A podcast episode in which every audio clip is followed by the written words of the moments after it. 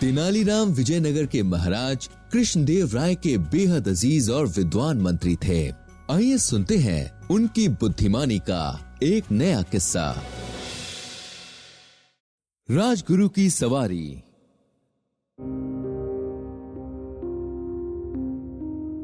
तेनालीराम ने विजयनगर दरबार में अपनी जगह बना ली थी। और महाराज कृष्णदेव का विश्वास भी जीत लिया था। पर उसे अभी भी राजगुरु द्वारा किया गया व्यवहार याद था। बदले के इरादे से तेनाली ने राजगुरु के बारे में छानबीन करनी शुरू की। कुछ दिन बाद तिनाली को पता चला कि राजगुरु हर रविवार सुबह जंगल जाता है। और दोपहर होने से पहले वापस लौट आता है। राजगुरु का एक सेवक था, चिन्मय, जो बहुत ही सीधा साधा व्यक्ति था।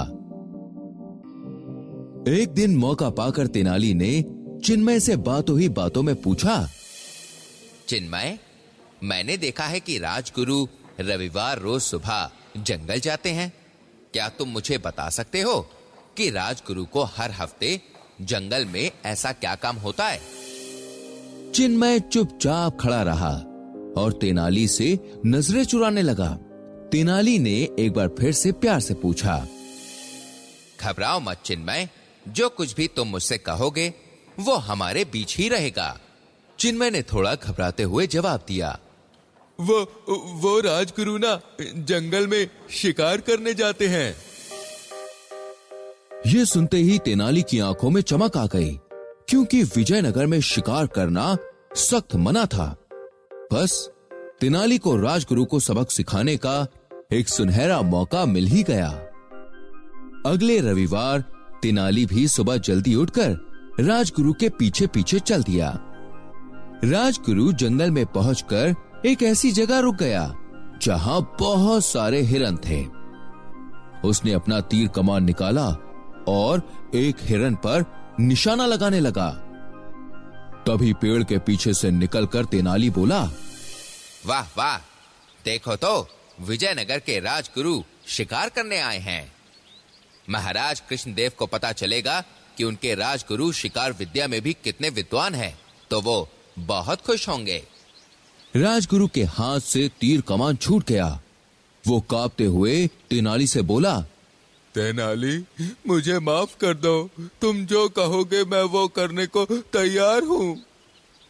तेनाली ने कहा ठीक है अगर आप मुझे अपने कंधों पर बैठाकर विजयनगर की यात्रा करवाएँगे तो मैं किसी से भी कुछ नहीं कहूँगा।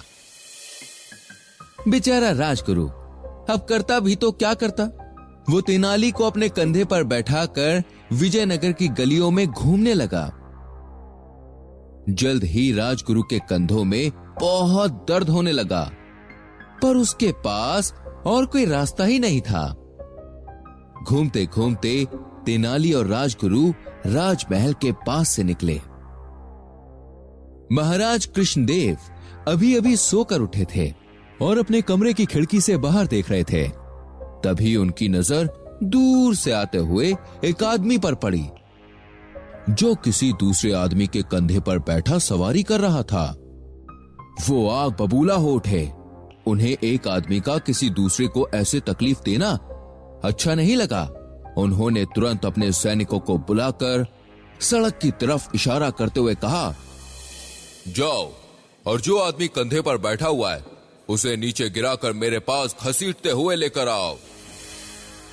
इधर से तेनाली ने महाराज कृष्णदेव को गुस्से में सैनिकों को कुछ आदेश देते हुए देख लिया। वो समझ गया कि कुछ तो गड़बड़ है। वो तुरंत राजगुरु के कंधों से नीचे उतरा और बोला, चलिए राजगुरु, अब आप थक गए होंगे। अब मैं आपको विजयनगर की सैर करवाता हूँ। राजगुरु की जान में जान आई और वो लपक कर तेनाली के कंधे पर बैठ गया। दोनों कुछ ही दूर चले थे कि तभी सैनिकों ने आकर राजगुरु को तेनाली के कंधे से नीचे पटक दिया और घसीटते हुए महाराज कृष्णदेव के पास ले गए। राजगुरु की सिट्टी पिट्टी गुम हो गई। उसे समझ ही नहीं आया कि यह हो क्या रहा है। सैनिकों ने राजगुरु को महाराज के सामने लाकर खड़ा कर दिया। पीछे पीछे तेनाली भी आ पहुँचा। राजगुरु को इस हाल में देखकर महाराज कृष्णदेव हैरान रह गए। वो बोले राजगुरु, हमें आपसे ऐसी बिल्कुल भी उम्मीद नहीं थी। आप बेचारे तेनालीराम के कंधे पर विजयनगर की सवारी कर रहे थे। आपको शर्म आनी चाहिए। आपको अभी तेनालीराम से माफ़ी मांगनी पड़ेगी। राजगुरु जानता था कि ये सब तेनाली का किया धरा है। पर वो कुछ बोल भी नहीं सकता था। वरना तेनाली महाराज को सब कुछ बताकर उसे विजयनगर से हमेशा के लिए बाहर निकलवा देता। राजगुरु ने तेनालीराम से माफ़ी मांगी और अपने कंधों को सहलाते हुए चुपचाप वहाँ से निकल गया। और तेनालीराम राजगुरु को सबक सिखाकर मन ही मन मुस्कुरा रहा था।